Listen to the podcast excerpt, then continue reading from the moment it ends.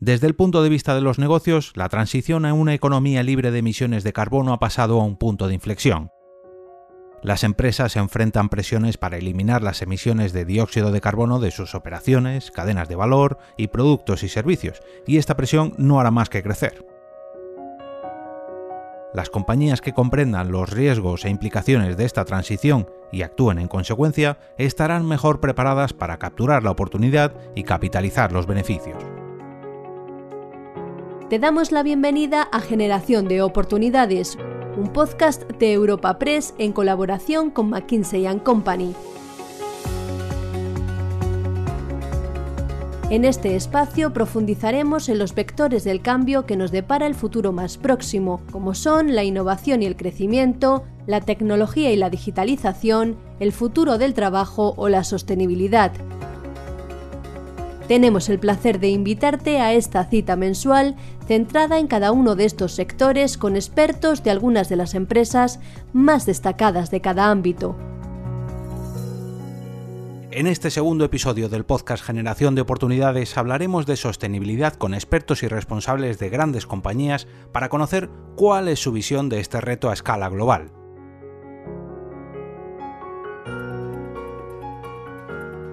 Según un estudio de McKinsey, el riesgo del cambio climático es significativo en muchas regiones, perjudicando a las personas, dañando los activos e interrumpiendo la actividad empresarial. Y ese riesgo seguirá aumentando hasta que el mundo alcance las emisiones netas cero. Las empresas y los gobiernos coinciden en que la única manera de evitar que aumenten los peligros físicos es detener las emisiones de dióxido de carbono y otros gases de efecto invernadero que causan el cambio climático.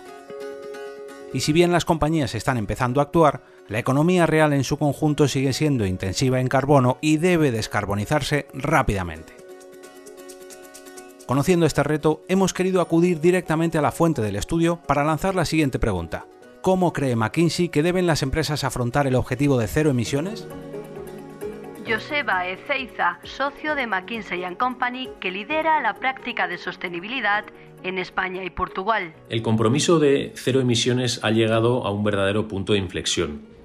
Ahora que acaba de finalizar la Conferencia Global del Clima, la COP26, hemos visto cómo el objetivo de lograr la ecuación cero neto ha ocupado una gran parte de las conversaciones de las empresas e instituciones en Glasgow. Según nuestro análisis, la transición requerirá un capital de aproximadamente 150 billones de dólares, con aproximadamente dos tercios de esta inversión en economías en vías de desarrollo.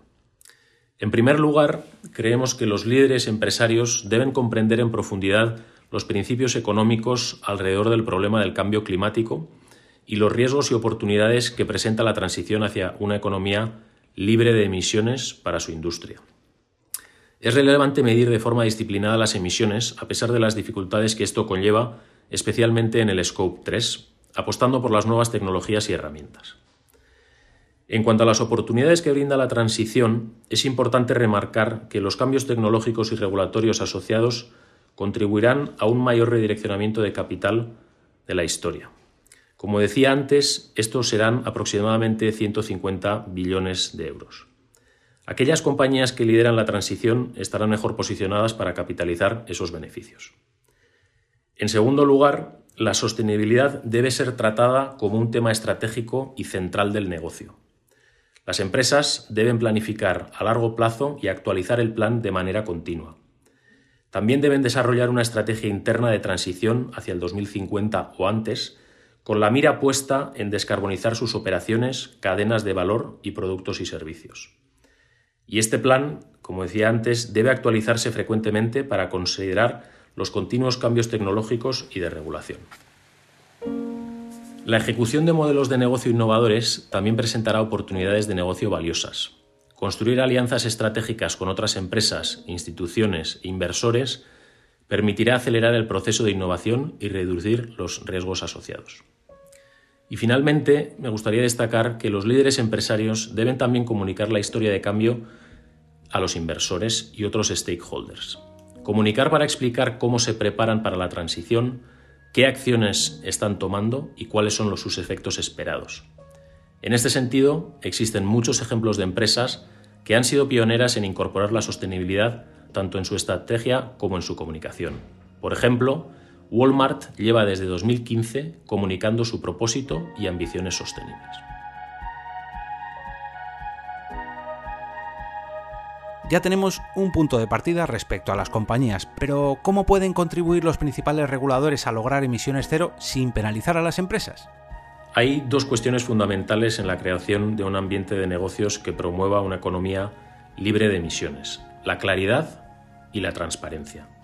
En este sentido, el papel de los reguladores y supervisores es clave para transmitir la reducción de riesgos en las inversiones sostenibles. En primer lugar, a través del establecimiento de incentivos apropiados para reducir el coste de la transición. Por ejemplo, en la adopción de vehículos eléctricos y la implementación de soluciones de eficiencia energética en edificios son opciones de descarbonización más económicas que otras. Los reguladores pueden incentivar dichas opciones a través de acciones como extender subsidios, definir límites de emisiones, etc. En segundo lugar, los reguladores pueden contribuir también a través de sus inversiones en infraestructura, en investigación y desarrollo y en capacitación de la fuerza laboral. Contar con la infraestructura adecuada, por ejemplo, los gaseoductos para la transmisión del hidrógeno resultará central para la implementación de algunas nuevas tecnologías y la inversión requerida será a veces más riesgosa en el sector privado que en el sector público. Y en tercer lugar, los reguladores pueden liderar con el ejemplo. Los líderes de los gobiernos pueden dar ejemplo de los cambios necesarios a la vez que crean una demanda estable para las soluciones necesarias. Por ejemplo, el gobierno de Irlanda se ha impuesto ambiciosos objetivos de descarbonización a 10 años y los solventa mediante acciones como la renovación de escuelas para mejorar su eficiencia energética, el incremento de forestación a un promedio de 8.000 hectáreas por año y la consideración de criterios de sostenibilidad en la elección de sus proveedores.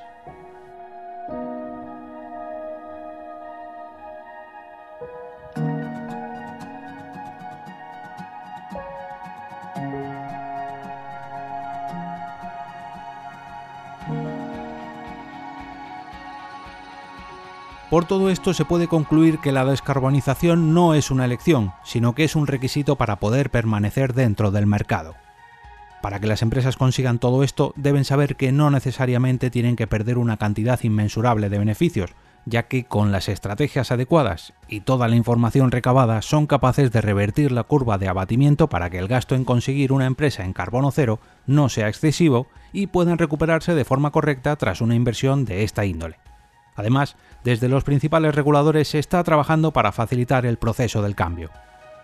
En cuanto a la perspectiva energética, se podría concluir que tanto el petróleo como las energías fósiles, a excepción del gas, mantendrían un descenso de aquí al 2050, mientras que las energías renovables, gracias a los apoyos generados por los gobiernos, mantendrían un crecimiento continuo, llegando a ser las más utilizadas en 2050. La energía solar se convertiría en la más utilizada con un 49%, seguida de la energía eólica terrestre. Pongamos la mirada en el futuro y preguntemos a nuestros expertos. ¿Qué perspectiva podemos augurar en cuanto a las empresas energéticas? Ángel Castiñeira, director de la Cátedra de Liderazgos de ESADE y del programa La Integración Estratégica de la Agenda 2030 y los ODS. Acaba de finalizar la cumbre de la COP26 en Glasgow y lo que parece bien evidente es que vamos hacia una progresiva eliminación del uso del carbón y a una reducción, seguramente no tan acelerada como era de esperar, de las energías fósiles, para acelerar todo lo que, lo que sea posible la transición hacia las energías renovables. Es decir, que el futuro es hacia una transición relativamente rápida de las economías fósiles a las economías verdes. José Miguel Tudela, director de Organización y Sostenibilidad de Enagas. Pues en mi opinión el futuro es claro y el futuro es verde. Todos los estudios indican que la contribución del sector energético al proceso de transición ecológica eh, va a ser clave, de forma que debe ser una de las principales palancas sobre las cuales podemos actuar para llegar a un modelo productivo más sostenible. Pues un ejemplo es el, eh, el informe del World Business Council for Sustainability Development en su visión 2050, que ha publicado este año, pues establece que, la energía va a ser una de las nueve rutas de transformación clave y establece las 10 áreas de acción que las empresas deben, deben centrarse para, hacer esa evolución. Y aquí, pues la, apuesta de las empresas energéticas pues es clara y es una apuesta por, la sostenibilidad. Todos, todos los movimientos que, las empresas energéticas venimos realizando durante los últimos años, pues muestran un claro compromiso con, la descarbonización y, la promoción de un nuevo modelo energético más sostenible. ¿no? Entonces, eh, sí es cierto que, la urgencia climática está haciendo que, gran parte de las compañías estemos no solo fijando esos compromisos de, neutralidad de carbono a 2050, ¿no? en línea pues, con lo que está fijando, estableciendo la Unión Europea, sino que estemos tratando de, acelerar, de, anticipar al máximo esos compromisos, eh, revisando para ello pues, nuestros, nuestros planes de acción. Pues en, el caso de Nagas, durante el 2021 nuestro presidente eh, reforzó este compromiso que ya teníamos de, llegar a la neutralidad en carbono en el, en el 2050, adelantando dicha fecha o dicha exigencia al, año 2040. Entonces, eh, bueno, es cierto que, en esta apuesta de las empresas energéticas por la descarbonización hay, hay un esfuerzo en, en electrificar al máximo los, consumos finales pero es también cierto que ciertos sectores, como el transporte aéreo o la industria intensiva, son de muy difícil electrificación. Entonces, eh, pues según los escenarios que plantea la Comisión Europea, eh, estos sectores eh, de difícil electrificación supondrán como el 50% de los consumos energéticos en, 2050. Y, y, en esta línea, pues tanto en Agas como un gran número de empresas del sector, pues estamos apostando por eh, nuevos vectores energéticos como, el hidrógeno verde y una solución complementaria a la electrificación, que a día de hoy pues, eh, pues, es una realidad, pero es una solución adicional e implantable en aquellos ámbitos en los que no es factible esa electrificación. Entonces, eh, aquí la, Agencia Internacional de la Energía pues, pues ya considera el hidrógeno en, su plan estratégico como, como una realidad. Ya 17 países tienen planes estratégicos donde incorporan el hidrógeno y 20 países pues lo tienen en, miras. España ya el año pasado publicó su ruta de, hidrógeno para abordar esta estrategia y es la apuesta de Nagas en, este sentido.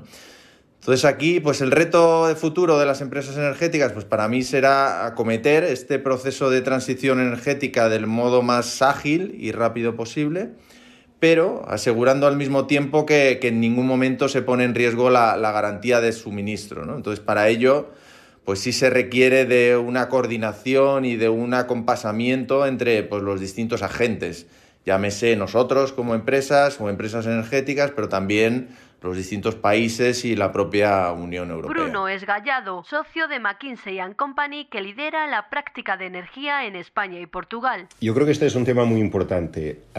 acaba de terminar el COP26, que uno de los temas importantes que salió fue el compromiso de los países con el cero neto. Y esto es muy importante. Y conecta mucho con un estudio que nosotros desde McKinsey publicamos este que es el Europa en cero neto, que lo que plantea son los requisitos e implicaciones para que la Unión Europea logre su objetivo de emisiones de carbono netas nulas para 2050. Y lo que vemos es que en este report tiene que haber una transformación sustancial del sistema energético. Ah, por ejemplo, hoy día la Unión Europea consume un 75% de fuente de energía primaria desde combustibles fósiles y en 2050 creemos que esto se tiene que invertir, o sea, tiene que ser 80% de fuentes de energía libres de emisiones. Y por eso la descarbonización es un tema importante y la tendencia. Y creemos que hay cuatro factores importantes en la descarbonización. Un primer que es la, la reducción del consumo de combustibles fósiles, un segundo, un incremento de la electrificación, un tercer que es um, el incremento de la energía renovable como una parte importante de la matriz energética y un cuarto que es el incremento de um, fuentes de energía alternativas y limpias uh, en sectores que son difíciles de, um, de descarbonizar. Y aquí estamos hablando de hidrógeno y, biomasa. Yo creo que en general, o sea, el reto es bastante, bastante grande y como ejemplo nosotros estimamos que tenga que haber un despliegue de casi 2.000 gigawatts de energía um, eólica y solar hasta 2050, que es uh, bastante significativo para lograr este objetivo. Aún así, creemos que el sector energético va por delante y se podría descarbonizar de forma total um, en 2045, o sea, antes del objetivo de 2050.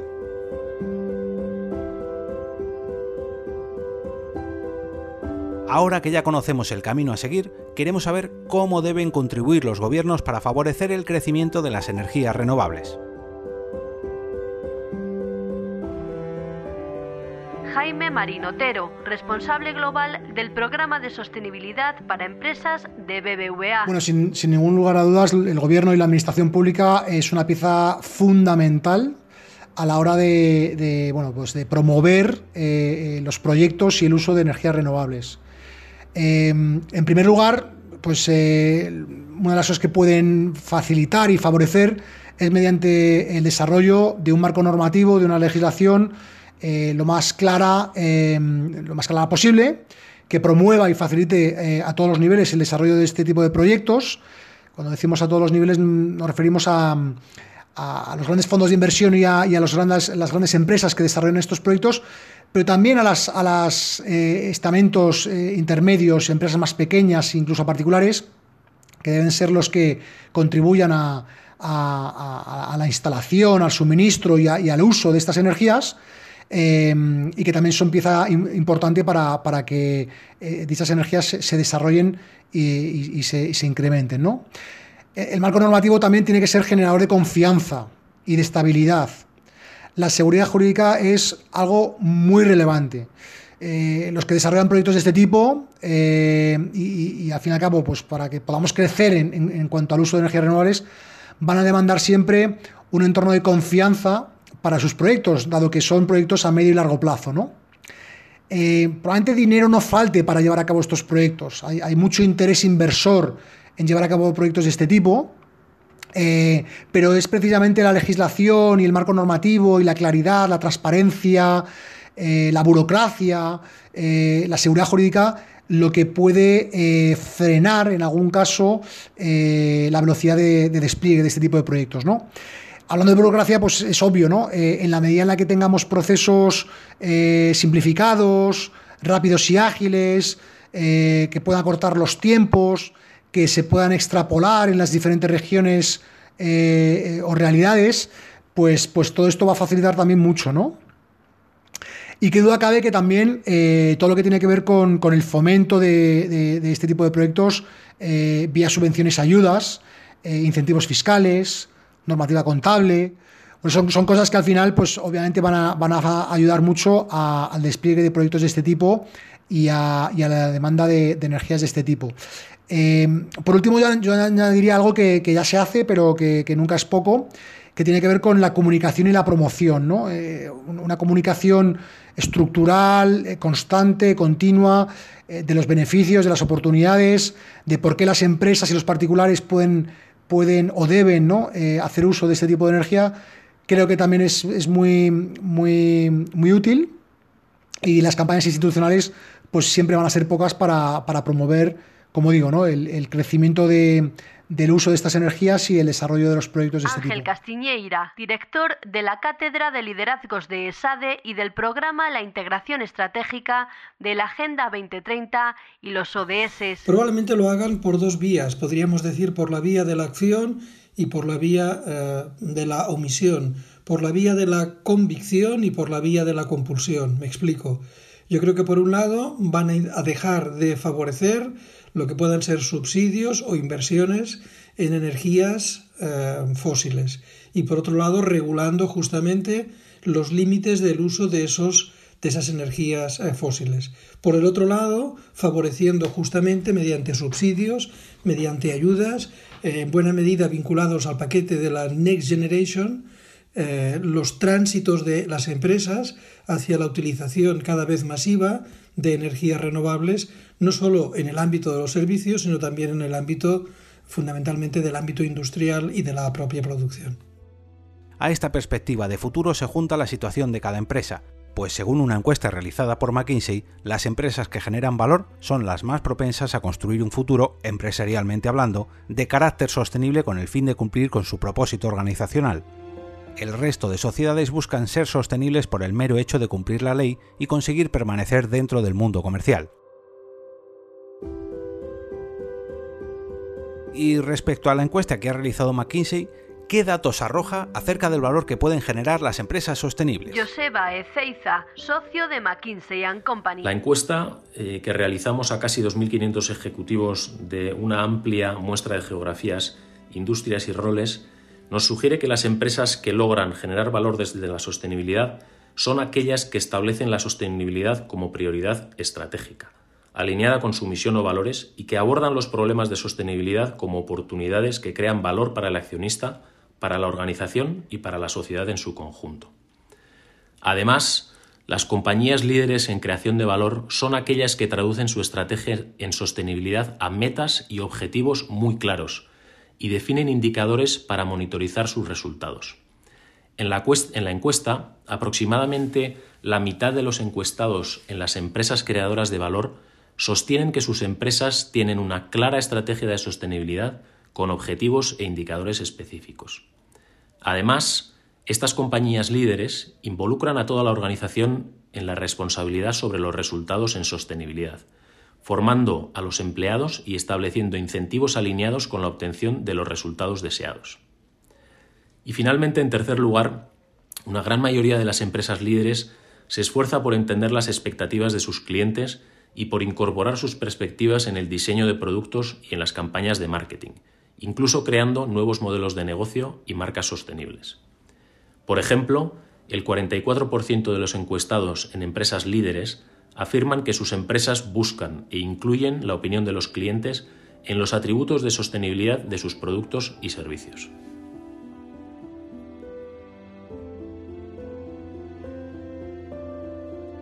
Aprovechando que tenemos multitud de empresas representadas en esta entrega, hemos querido conocer algunas iniciativas concretas que desarrollan sus compañías dentro de los diferentes sectores que abarcan. Daniel Maniega, gerente de Medio Ambiente y Cambio Climático de Telefónica.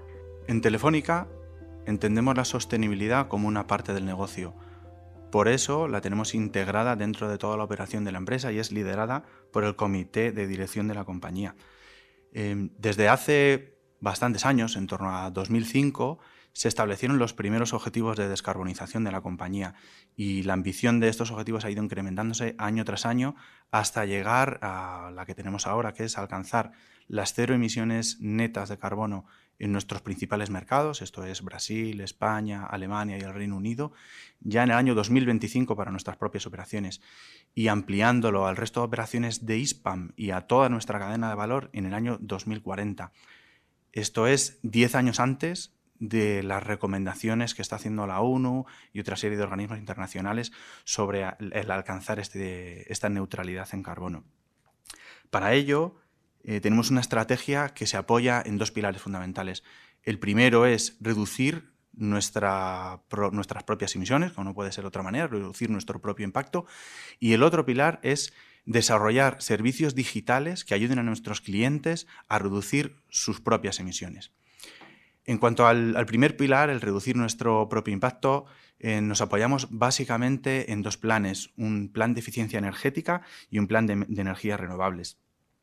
Dentro de este plan de eficiencia energética eh, desarrollamos iniciativas de todo tipo, refrigeración, eh, bueno, Power Saving Futures, que son bueno, utilidades de ahorro basadas en software, y también el apagado de redes antiguas y la sustitución por las redes nuevas, sobre todo porque la fibra óptica es un 85% más eficiente que el cobre y ahora según recientes estudios empíricos de medición que hemos hecho, el 5G es un 90% más eficiente en la transmisión de datos que el 4G.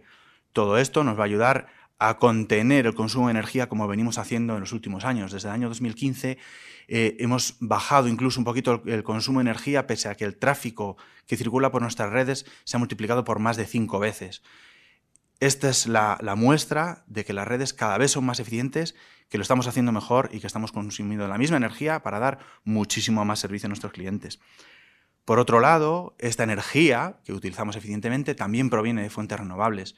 En los cuatro principales mercados, y en, Brasil y en Perú, consumimos electricidad que procede 100% de fuentes renovables. Y teniendo en cuenta todo el resto de operaciones de ISPAM, a nivel global llegamos al 87,5% de consumo de electricidad renovable. Esto nos ha permitido eh, reducir nuestras emisiones de carbono en más de un 61% desde el año 2015, lo cual pues, es una meta que va mucho más allá de las exigencias del Acuerdo de París, de los objetivos de la Unión Europea de reducir el 55% para el año 2030 y de, bueno, todas las tendencias internacionales.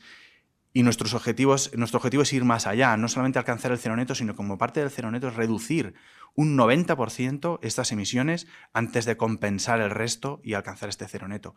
Esto quiere decir que en nuestros principales mercados en el año 2025 ya habremos reducido el 90% de las emisiones de CO2 y en el 2040 para el resto de operaciones y en la cadena de valor. Lo cual es, bueno, pues es un trabajo bastante complicado. Tenemos a mucha gente trabajando en ello y una bueno, y el apoyo de la dirección de la compañía en este sentido. Y luego, por otro lado, nuestra estrategia también mm, se basa en ayudar al resto de la economía a descarbonizarse. Y esto lo hacemos a través de los servicios digitales que estamos comercializando.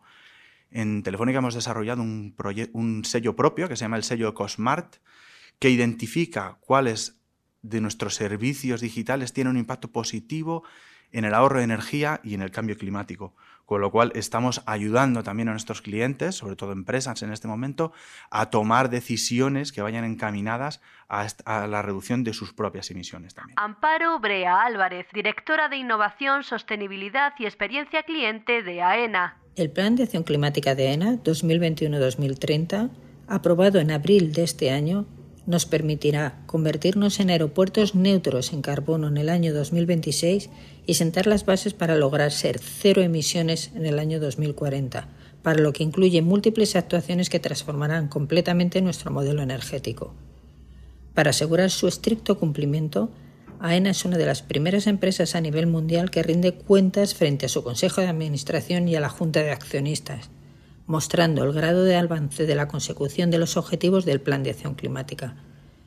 Entre los proyectos que nos permitirán alcanzar los objetivos de descarbonización de nuestra actividad se encuentran, entre otros, las instalaciones de energías renovables obteniendo el 100% de autoconsumo a través del plan fotovoltaico de AENA, con una potencia aproximada de 590 megavatios pico y más de 330 millones de euros de inversión hasta el año 2026 acciones para aumentar la eficiencia energética, reemplazo de equipos y vehículos que consumen combustibles fósiles por otros que permitan consumir energía eléctrica 100% renovable, red de puntos de recarga de vehículos eléctricos y proyectos de geotermia en los principales aeropuertos de la red.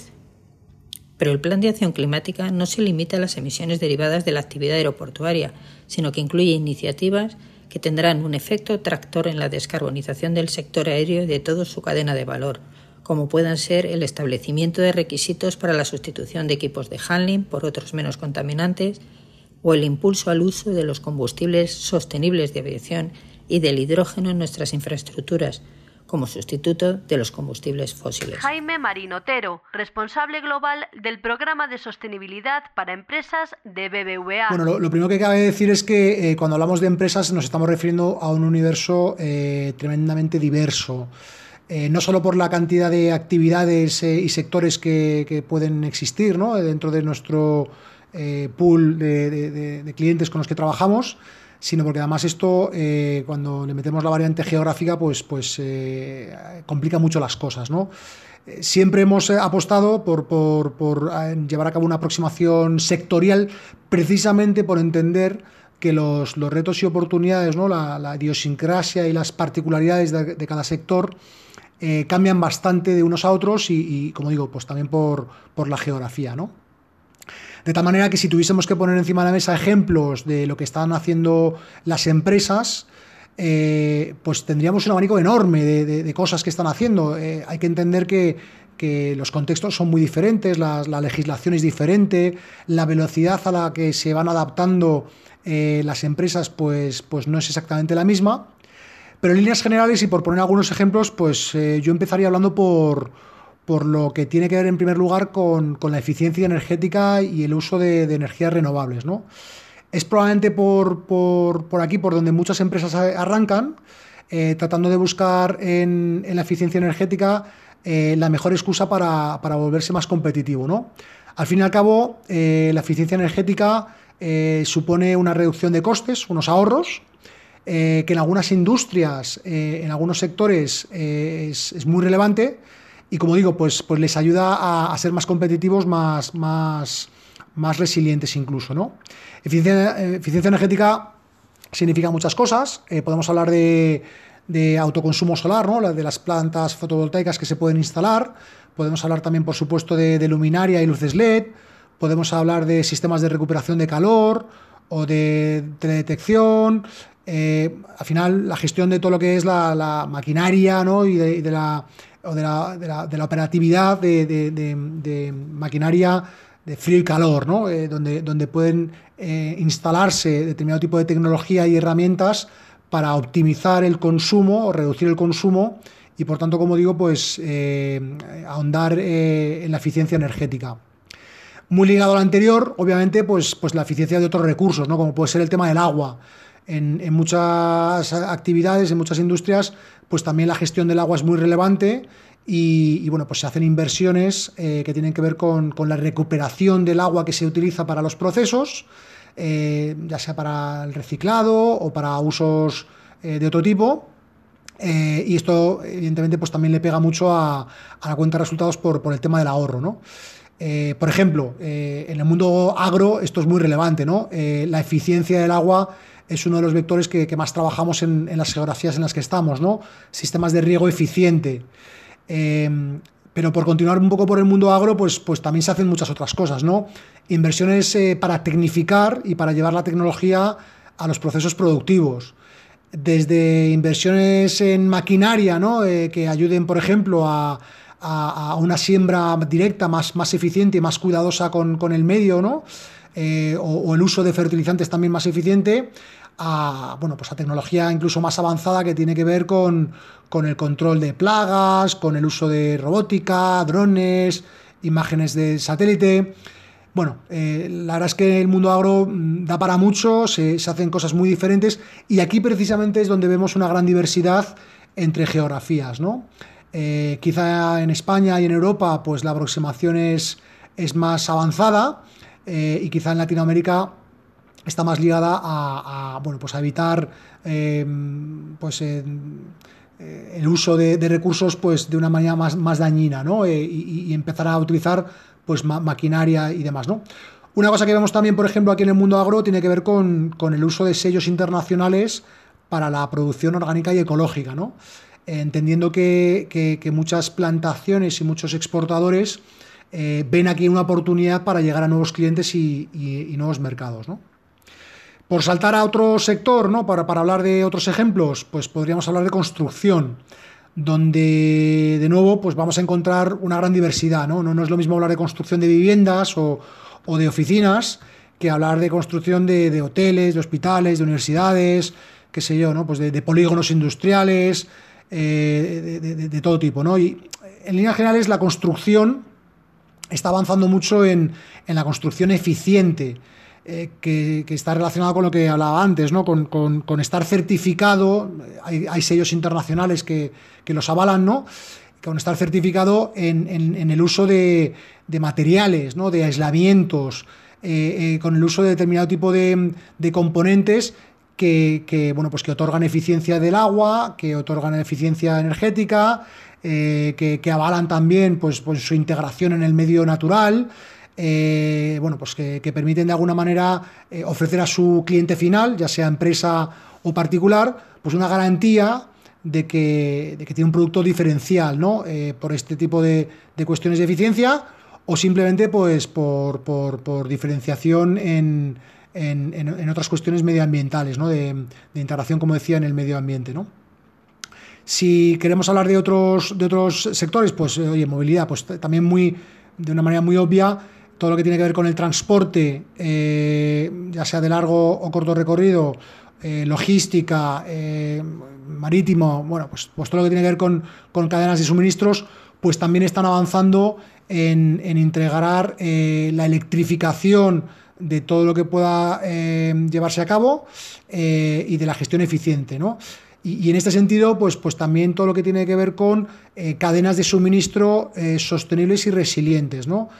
poder certificar y avalar la trazabilidad de, los alimentos, por ejemplo, o de las cadenas de, proveedores, bueno, pues si vienen, por ejemplo, de regiones eh, lejanas, pues poder avalar pues, pues determinado tipo de prácticas y, calidad, ¿no? No sé, podríamos seguir añadiendo ejemplos. Eh, hay, empresas que se dedican a, temas de, economía circular, reciclaje, em, sustitución de maquinarias, cambios en los procesos productivos. Insisto, cada, cada, cada industria, cada tipo de empresa tiene sus retos por delante, pero en líneas generales podríamos decir que, cada uno va avanzando eh, pues, eh, empujado probablemente por dos o tres vectores muy importantes. ¿no? El primero de ellos es la, mm, normativa y la legislación, ¿no? Eh, que a veces pues, pues obliga y exige a ir adaptándose a una nueva realidad. ¿no? En segundo lugar, por la demanda social. ¿no? existe en, muchas industrias esa petición del cliente final para obtener un producto eh, pues más, más eh, acorde a, fórmulas productivas o, métodos de producción eh, alineados con la sostenibilidad. ¿no? Y en tercer lugar, yo añadiría un vector que tiene que ver con, ser más competitivo. ¿no? Muchas empresas están viendo la sostenibilidad como la oportunidad para pegar un salto en términos de, diferenciación y de, de productividad que les permite, como decía antes, pues llegar a, a, mercados, a clientes o, impactar positivamente en su cuenta de resultados. ¿no? Eh, por tanto, bueno, pues eh, en resumidas cuentas, eh, las empresas están avanzando pues, de acuerdo un poco a sus, a sus retos y, oportunidades que, son muy variados dependiendo un poco de su industria, de, de, su geografía. José Miguel Tudela, director de Organización y Sostenibilidad de Enagas. Enagas está trabajando con intensidad en dos líneas de actuación. ¿no? Por un lado, en reducir las emisiones que se generan a través del modelo actual y por otro, en apostar por el desarrollo de fuentes energéticas alternativas como el hidrógeno o otros gases eh, renovables. ¿no? Cuanto al primer punto, eh, no es algo nuevo, es algo que Nagas lleva trabajando durante los últimos años a través de un detallado plan de acción que actualmente cuenta con más de 50 proyectos de eficiencia energética lo que nos ha permitido reducir nuestra huella de carbono en un 63% desde 2014. Entonces, pues en cuanto a las actuaciones que tenemos previsto realizar para, llegar a este objetivo de, neutralidad en carbono en 2040, pues es importante señalar que todas ellas están ya planificadas y están basadas en tecnologías existentes de forma pues, que cualquier innovación adicional que tuviéramos durante estos años podríamos incluso acelerar este compromiso y este, y este cambio. ¿no? Entonces, eh, de esta forma, pues los proyectos que vamos a cometer eh, de aquí eh, a 2040 en esta planificación, pues son de dos tipos principalmente. Por una parte, los que hacen referencia a la autogeneración eléctrica, donde utilizamos pues, la energía residual que generan nuestros procesos para generar gran parte de la electricidad que consumimos y muy integrado pues, con nuestro esquema de economía circular. Y un segundo tipo que hace referencia a la electrificación. Aquí pues, el principal eh, proyecto que tenemos es la electrificación de nuestros turbocompresores de, de aquí a 2040 de forma progresiva. Y luego, y muy importante, en lo que respecta al segundo punto que mencionaba inicialmente y asociado a la propuesta por, desarrollar fuentes energéticas alternativas como, como, el hidrógeno y otros gases renovables, pues aquí estamos trabajando en 34 proyectos de hidrógeno verde y 21 de, biometano, de otros gases renovables. En todos los casos estamos en colaboración con, otros, con otros socios y, el objetivo es movilizar una inversión total, una inversión conjunta de unos 6.300 millones, millones de euros. Entonces, muchos de estos proyectos han, recibido apoyo de la Unión Europea. Un ejemplo de, estos proyectos es el proyecto Green Island en, en Mallorca, que ha sido pues, el primer proyecto de hidrógeno verde de un país mediterráneo que, pues, que ha recibido o ha salido seleccionado para recibir financiación europea y que recientemente pues, la, presidenta de la Comisión Europea, Ursula von der Leyen, valoró en, durante la apertura de la Semana de la Energía Sostenible en la Unión Europea pues, como un gran ejemplo frente al, cambio climático. Eh, pues bien, todo, todo, este conjunto de actuaciones y este compromiso con el cambio climático pues nos ha permitido estar dentro de los principales índices de sostenibilidad y de cambio climático, como es el CDP, el Carbon Disclosure Project, donde somos la única empresa de nuestro sector a nivel mundial eh, pues que está incluido en la lista A de, de CDP. Ana Ferrón, directora de Medio Ambiente, Seguridad, Salud y Sostenibilidad de GSK. Desde el año 1998 hemos avanzado mucho en materia de sostenibilidad, apostando por la implementación de un sistema de gestión del medio ambiente, la seguridad, la salud, el bienestar y la sostenibilidad de acuerdo a los estándares internacionales ISO 14001, ISO 45001 y modelo de empresa saludable, basado este último en la guía establecida por la Organización Mundial de la Salud. Además, GSK se encuentra validada según el reglamento EMAS relativo a la participación voluntaria de organizaciones en un sistema comunitario de gestión y auditoría medioambiental. No en vano, fuimos la primera empresa farmacéutica en verificarse en EMAS en el año 1999 y certificarse como empresa saludable en el año 2014, siendo a día de hoy una compañía que debido a su compromiso para mejorar la salud, la calidad de vida de las personas y fomentar un modelo económico basado en el empleo cualificado, la investigación, el desarrollo y la innovación hace que contribuyamos de manera transversal a 15 de los 17 ODS de la Agenda 2030. Además, GSK anunció el pasado 20 de noviembre de 2020 nuestros objetivos de sostenibilidad ambiental, con el objetivo de tener un impacto neto cero en el clima y un impacto neto positivo en la naturaleza para 2030. En concreto, estos objetivos son 100% del uso de, electricidad de fuentes de energías renovables y buena administración del agua en todas las instalaciones de GSK, 100% del uso de materiales de origen sostenible y libres de deforestación. Transición al uso de vehículos eléctricos por parte del 100% de la fuerza de ventas de GSK en todo el mundo. Los nuevos objetivos forman parte de una de las tres prioridades de la compañía, la confianza, y muestran el enfoque de medio ambiente social y de gobierno corporativo de GSK, que respaldan el propósito de la empresa de crear valor a largo plazo para los accionistas y satisfacer las necesidades de la sociedad. Estas iniciativas se añaden a los excelentes progresos conseguidos ya por GSK para reducir las emisiones de carbono y sus consecuencias para la naturaleza, como son los siguientes. Una reducción del 32% de las emisiones de carbono de alcance 1 y 2 desde el año 2017. El 68% del consumo global de electricidad lo generan ahora fuentes de energía renovables. No se arroja ningún residuo a los vertederos en todas las operaciones mundiales. GSK es miembro de la Coalición de la Resiliencia del Agua de la ONU y la compañía ha sido el partner de salud de la COP26 de Glasgow. Durante la próxima década, GSK seguirá invirtiendo en medidas para reducir su impacto ambiental, en programas de restauración para compensar el impacto que la empresa no puede reducir y apunta a devolver la naturaleza más de lo que la empresa obtiene de ella.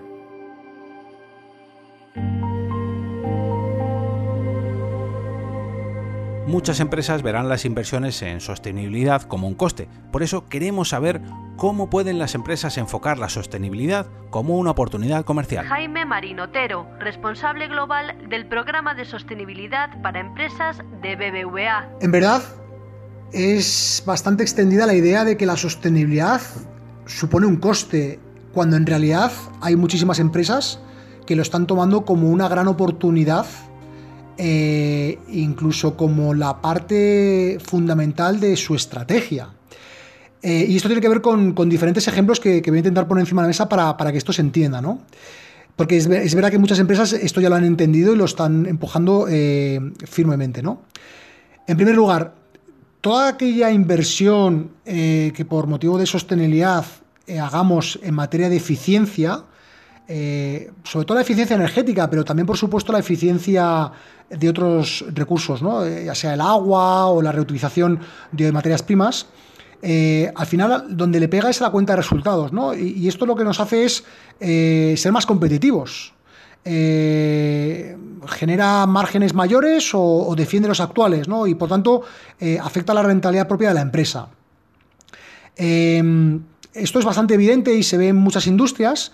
Eh, es verdad que no le, no le, afecta por igual a todas las geografías o a todas las actividades, pero es verdad que donde hay un consumo alto de energía ¿no? y donde los costes energéticos son relevantes en el proceso productivo, pues esto va, a ser una grandísima oportunidad, eh, como digo, para, ser más competitivo. También la sostenibilidad puede ser una oportunidad eh, si nos lleva a poder acceder a nuevos mercados. Ya está ocurriendo que para, por ejemplo, exportar a determinado tipo de geografías, se exigen prácticas de sostenibilidad que, debes instaurar, ¿no? O poder certificar o poder eh, demostrar, ¿no? Hay clientes eh, que están exigiendo, eh, cuando digo clientes me estoy refiriendo en este caso a, a grandes cadenas de distribución, por ejemplo de alimentación o textil, que están exigiendo a sus proveedores que cumplan con determinado tipo de criterios sostenibles, ¿no? Y por tanto, si no los cumples, puedes estar expuesto a quedarte fuera de, ser proveedor de estas grandes marcas, de estos grandes mercados, eh, y por tanto, eh, debemos entender la sostenibilidad como una, una, doble cara, ¿no? Una oportunidad de acceder, pero al mismo tiempo un riesgo de quedarte fuera, ¿no? Eh, ser sostenible es algo que, empieza a ser necesario para participar de determinado tipo de productos, de, la venta de determinado tipo de productos o, de acceso a determinado tipo de, mercados. Em, también podemos entender, y está muy íntimamente relacionado, el acceso a, nuevos clientes. ¿no? Hay, una parte de la sociedad, una capa social que demanda productos sostenibles eh, y por tanto puede ser una oportunidad también para diferenciarse de la competencia.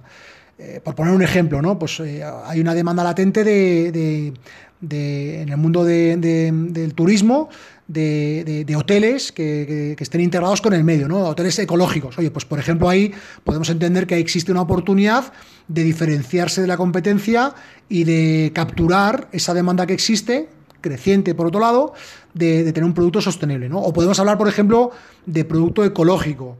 Igual, ¿no? Pues es un, es un producto que, cada vez tiene más demanda y que en la medida en la que eh, tienes un producto de este tipo, pues tendrás acceso a, clientes eh, eh, nuevos a los que antes a lo mejor no tenías acceso, ¿no?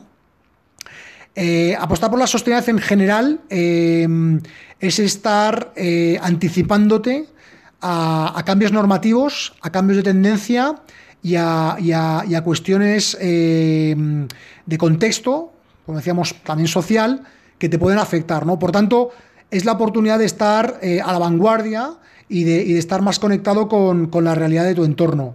Eh, suele ser un elemento, un elemento muy ligado a, la competitividad, ¿no? Eh, por ejemplo, eh, la administración pública pues cada vez más exige y solicita certificados, criterios, demostración de, que se cumplen determinado tipo de criterios o variables de cuidado del medio ambiente que están muy pegadas a la, a la sostenibilidad. Y por tanto, en la medida en la que tú lo vayas integrando de una manera natural, de que tú lo vayas eh, anticipando, de que tú lo vayas, eh, de que vayas invirtiendo en este tipo de cosas, pues vas a estar más, más eh, conectado con esa realidad que digo y por tanto vas a ser más competitivo, vas a ser más resiliente. Por tanto, en resumidas cuentas, la sostenibilidad, si bien es cierto que desde la distancia y, de, y de una manera muy simplista se puede entender como un coste, eh, es probablemente lo contrario, ¿no? Es, probablemente una oportunidad eh, de ser eh, más competitivo, de, reducir costes, de diferenciarse, de, acceder a nuevos mercados, de acceder a nuevos clientes, de, estar conectado con la innovación y con las nuevas tecnologías.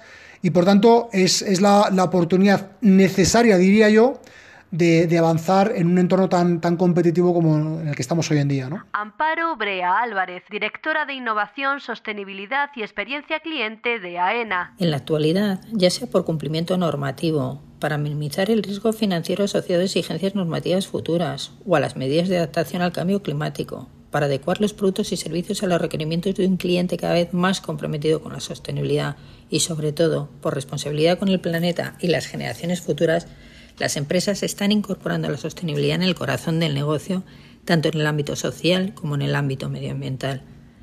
Pero no es solo la concienciación a todos los niveles la que está empujando la transformación del modelo.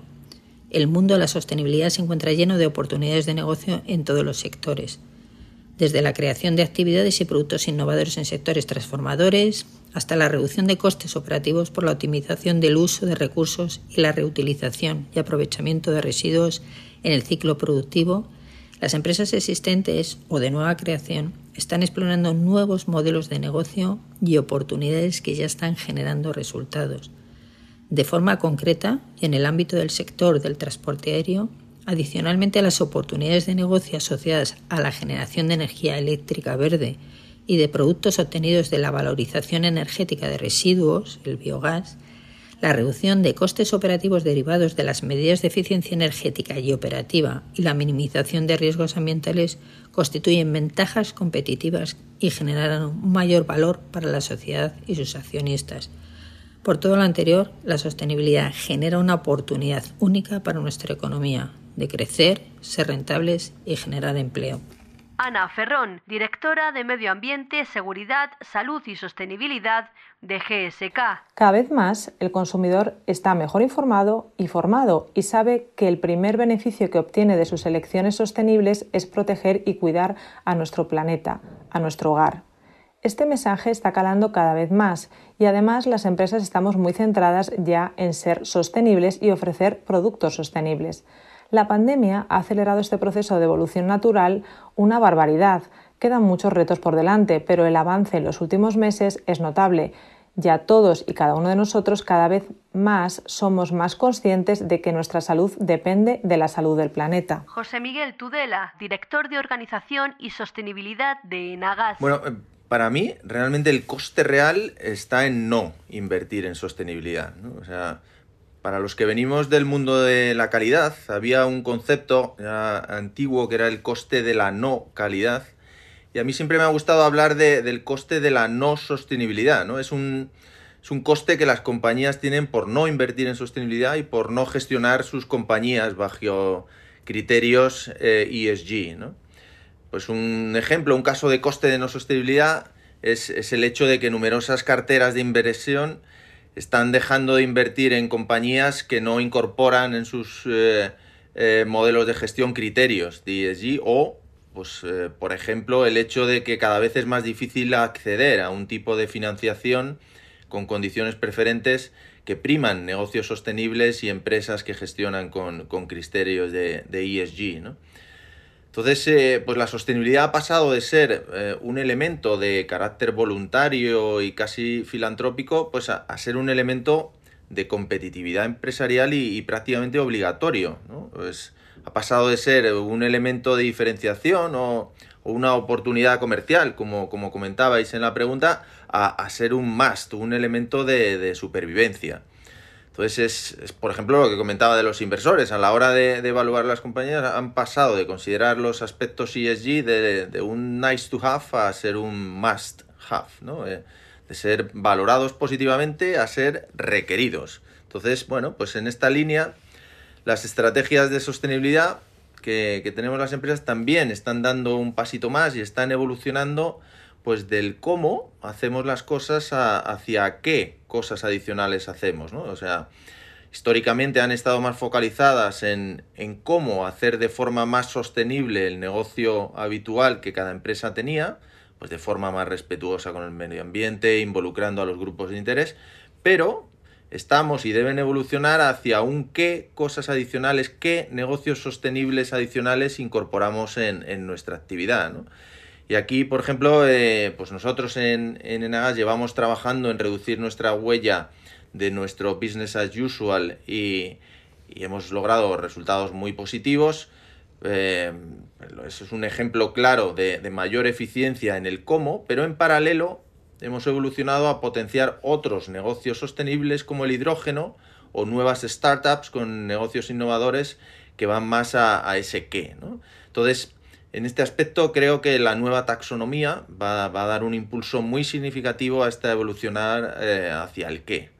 Entonces, para mí, un adecuado equilibrio entre el cómo hacemos de forma sostenible lo que ya hacemos y, el qué otros negocios sostenibles acometemos, pues será la clave para, poder mirar a un futuro de, de forma sostenible. Daniel Maniega, gerente de Medio Ambiente y Cambio Climático de Telefónica. En Telefónica entendemos que la digitalización y la sostenibilidad son un binomio que van de la mano. De hecho, incluso la Unión Europea eh, ya admite que estas son las transiciones gemelas que deben ir de la mano si queremos alcanzar los objetivos de reducción de emisiones y de neutralidad que, han fijado. Mm, diversos estudios han, han, demostrado el potencial de la digitalización en la reducción de emisiones de carbono y actualmente se admite que está entre un 15 y un 35% de las actuales emisiones y para ello pues, es necesario no solamente el desarrollo de nuevos servicios digitales, sino que las redes en las que se apoyan eh, sean muy eficientes y muy bajas en carbono. Y es lo que estamos intentando hacer también desde Telefónica. No solamente este desarrollo, sino que nuestras redes sean lo más eficientes y lo más verdes posibles. Para ello tenemos eh, un plan de eficiencia energética y un plan de energías renovables que están ligados a nuestros objetivos. Nuestro objetivo es reducir un 90% el consumo de energía por unidad de tráfico en el año 2025 y alcanzar el 100% de energía renovable a nivel global, incluyendo todas nuestras operaciones de ISPAM, en 2030, algo que bueno, pues ya hemos alcanzado en Europa, en Brasil y en Perú. Entendemos que la sostenibilidad y la digitalización son una oportunidad también para el negocio, no solamente por el ahorro energético que se consigue al implementar todos los proyectos de eficiencia energética que estamos haciendo, sino porque puede aumentar el negocio. En Telefónica estamos entendiendo esto como una oportunidad para desarrollar más aún nuestros servicios digitales y para ello hemos, hemos creado un sello propio, se llama el sello EcoSmart, que identifica cuáles de nuestros servicios a empresas tienen un beneficio en, la, en el ahorro energético, las emisiones de CO2, el consumo de agua o, la economía circular, ayudando de este modo a nuestros clientes a reducir también su propio impacto y su propia huella de carbono. Bruno Esgallado, socio de McKinsey & Company. Esta es una cuestión muy relevante y estructural. yo la veo en dos ángulos, dos dimensiones. Una primera dimensión es la creación de valor que está asociada.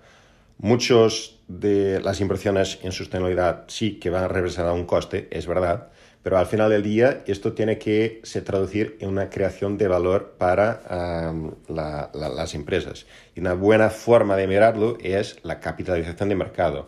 Eh, un sector que me está muy próximo, el sector de energía, lo, lo, estudio bastante, veo que, por ejemplo, empresas de renovables en los últimos dos años más que duplicaran su capitalización de mercado. Si contrastamos esto con eh, empresas de oil and gas que no son tan eh, enfocadas en sustentabilidad, esto tuvieron una quebra hasta la mitad de su capitalización de mercado. O sea, hubo aquí una diferencia muy grande en la capitalización de eh, mercado. Y eso, esa visión de valor, yo creo que es esencial en la distribución de sostenibilidad. Al mismo tiempo, creo que hay aquí una visión más comercial, que es hacia donde ibas. Ah, y aquí lo que tenemos que, mirar es cuánto el consumidor final está dispuesto o no a pagar por productos más limpios, productos más verdes. Y aquí doy otro ejemplo. Recién toda la industria de ah, coches ha anunciado compromisos de cero neto hasta 2030 empresas como General Electric, como Volkswagen, eh, hicieron esos compromisos. La implicación muy práctica es que, por ejemplo, la industria del acero, que no planteaba inversiones muy grandes en eh, sostenibilidad hace pocos meses, ahora tiene que replantear todo su enfoque, en particular invertir en producir acero verde, en base a hidrógeno verde. Y eso va a implicar una inversión importante, costes importantes, pero al final del día tiene que estar alineado con sus consumidores finales. Y yo creo que es un poco la dinámica que esperamos ver en el mercado. para terminar, yo creo que todo este tema de sostenibilidad es muy actual, muy importante y hay aquí toda una lógica de grupo y de movimiento integrado que se tiene que asumir y seguir. Un agente para combatir el cambio climático son las ciudades. Ciertos lugares ya están viviendo efectos del cambio climático con inundaciones, incendios forestales y sequías fuera de lo normal, así como rachas de calor extremo. Los datos cifran que si de aquí a un medio o largo plazo no combatimos el cambio climático, el globo sufrirá cambios y se complicará la supervivencia en ciertos lugares del planeta. Por todo esto, las ciudades son un agente principal contra el cambio climático. El informe elaborado por McKinsey consta de dos partes. La primera expone las 15 acciones. Cuatro de ellas construyen resiliencia sistemática, lo que significa que fortalecen todo tipo de ciudades. Las otras 11 son específicas de amenazas, lo que significa que se enfocan en riesgos climáticos físicos particulares. Algunas de las 15 acciones, como la construcción de barreras para proteger las áreas costeras y la modernización de la infraestructura, son complejas y costosas. Otros, como plantar árboles junto a las calles e iniciar programas de cambio de comportamiento para conservar el agua, no lo son. Ejemplos de todo el mundo, tanto en economías avanzadas como en desarrollo, demuestran lo que es posible. La segunda parte del informe describe, en términos generales, cómo las ciudades pueden implementar las acciones. Se sugiere que comiencen por definir los peligros más relevantes y por comprender los riesgos que estos peligros representan para sus comunidades. Sobre esa base, las ciudades pueden realizar análisis detallados del impacto de la reducción del riesgo, los costos y la viabilidad de las diferentes acciones. El riesgo climático afecta directamente a las personas, salud, habitabilidad y viabilidad, activos, negocios, hogares y hospitales, y servicios, energía y suministro de alimentos. Los líderes deberán profundizar más a medida que desarrollen sus estrategias y el conocimiento local es fundamental para el éxito. Al mismo tiempo, la adaptación climática es una de las muchas prioridades en competencia y los recursos urbanos son limitados. Al identificar las acciones más efectivas y factibles, las ciudades pueden concentrarse en ejecutarlas bien y generar impulso para hacer más.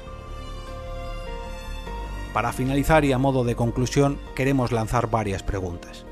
¿Qué deben hacer los gobiernos o ayuntamientos para contribuir a la lucha contra el cambio climático? cómo deben trabajar las empresas para colaborar en el objetivo de emisiones cero y cómo se puede implicar a los ciudadanos en este objetivo. Daniel Maniega, gerente de Medio Ambiente y Cambio Climático de Telefónica. Desde Telefónica también tenemos eh, diversas iniciativas para apoyar a la sociedad en su transición hacia la descarbonización. Eh, bueno, por un lado tenemos iniciativas como el Eco Rating, que es un distintivo, una puntuación ambiental que hemos desarrollado con distintos fabricantes y otros operadores europeos y ahora estamos extendiendo a muchos otros más para que los clientes cuando vayan a elegir eh, un móvil puedan evaluar también, como un criterio de compra más, cuál va a ser la sostenibilidad de este aparato en términos de durabilidad, reparabilidad, eh, consumo energético, etc. Con lo cual queremos también que el sector de la fabricación de los teléfonos vaya un paso, un paso más allá y también eh, ayude a esta descarbonización. Eh, a nivel de empresas tenemos el sello Ecosmart que define cuáles de nuestros servicios digitales a empresas tienen un impacto positivo en el ahorro de energía, de emisiones de CO2, de agua o, de, que contribuye a la economía circular. Por otro lado, eh, formamos parte del Climate Hub para pymes, que recientemente se ha creado en España para ayudar a las pequeñas y medianas empresas también a descarbonizarse, poniendo a su alcance la información y los medios para hacer también esta transición ecológica. También formamos parte del Grupo Español de Crecimiento Verde, que es un conglomerado de empresas que busca eh, ayudar a la sociedad en esta transición y posicionar al sector empresarial a favor de esta transición ecológica y de la disminución de emisiones y la neutralidad eh, para ayudar a mantener eh, la temperatura global de la Tierra por debajo de los 1,5 grados porque bueno, nos compete a todos, nos compete a la sociedad, nos compete a los gobiernos, nos compete a las empresas, porque en un mundo con una temperatura media superior a 3 grados no se puede vivir, no se pueden hacer negocios y eso va a, ser perjudicial para todo el mundo, con lo cual tenemos que remar todos en la misma dirección para conseguir un, objetivo que es complicado, pero que debe de ser alcanzable y todos debemos remar en la misma dirección para conseguirlo. Joseba Ezeiza, socio de McKinsey ⁇ Company. Como mencioné anteriormente, los gobiernos, a todos sus niveles, deben fomentar un contexto empresarial propicio para acelerar la transición de las empresas, estableciendo normas e incentivos que fomenten la implementación de las tecnologías limpias, invirtiendo en infraestructura, educación e innovación y liderando con el ejemplo de su propia descarbonización como sector. Las empresas, por su parte, deben comprender la magnitud del riesgo asociado al cambio climático y la inmensa oportunidad de negocio que representa. Por tanto, deben considerar la sostenibilidad como prioridad estratégica y abordar las soluciones como oportunidades comerciales que crean valor para el accionista, para la organización y para la sociedad en su conjunto. Y para lograr esto deben trazar planes a largo plazo con objetivos claros y medibles y comunicarlos a sus empleados y a sus inversores para involucrarlos en la misión. Y finalmente, los ciudadanos debemos confiar en nuestra capacidad de promover el cambio, tanto a nivel político como empresarial y personal. Las decisiones de nosotros los ciudadanos pueden modificar la profundidad y celeridad con que las regulaciones se alinean con los objetivos climáticos y el impacto ambiental de los bienes y servicios consumidos. En todos los niveles, el primer paso es comprometernos a ser parte de la solución.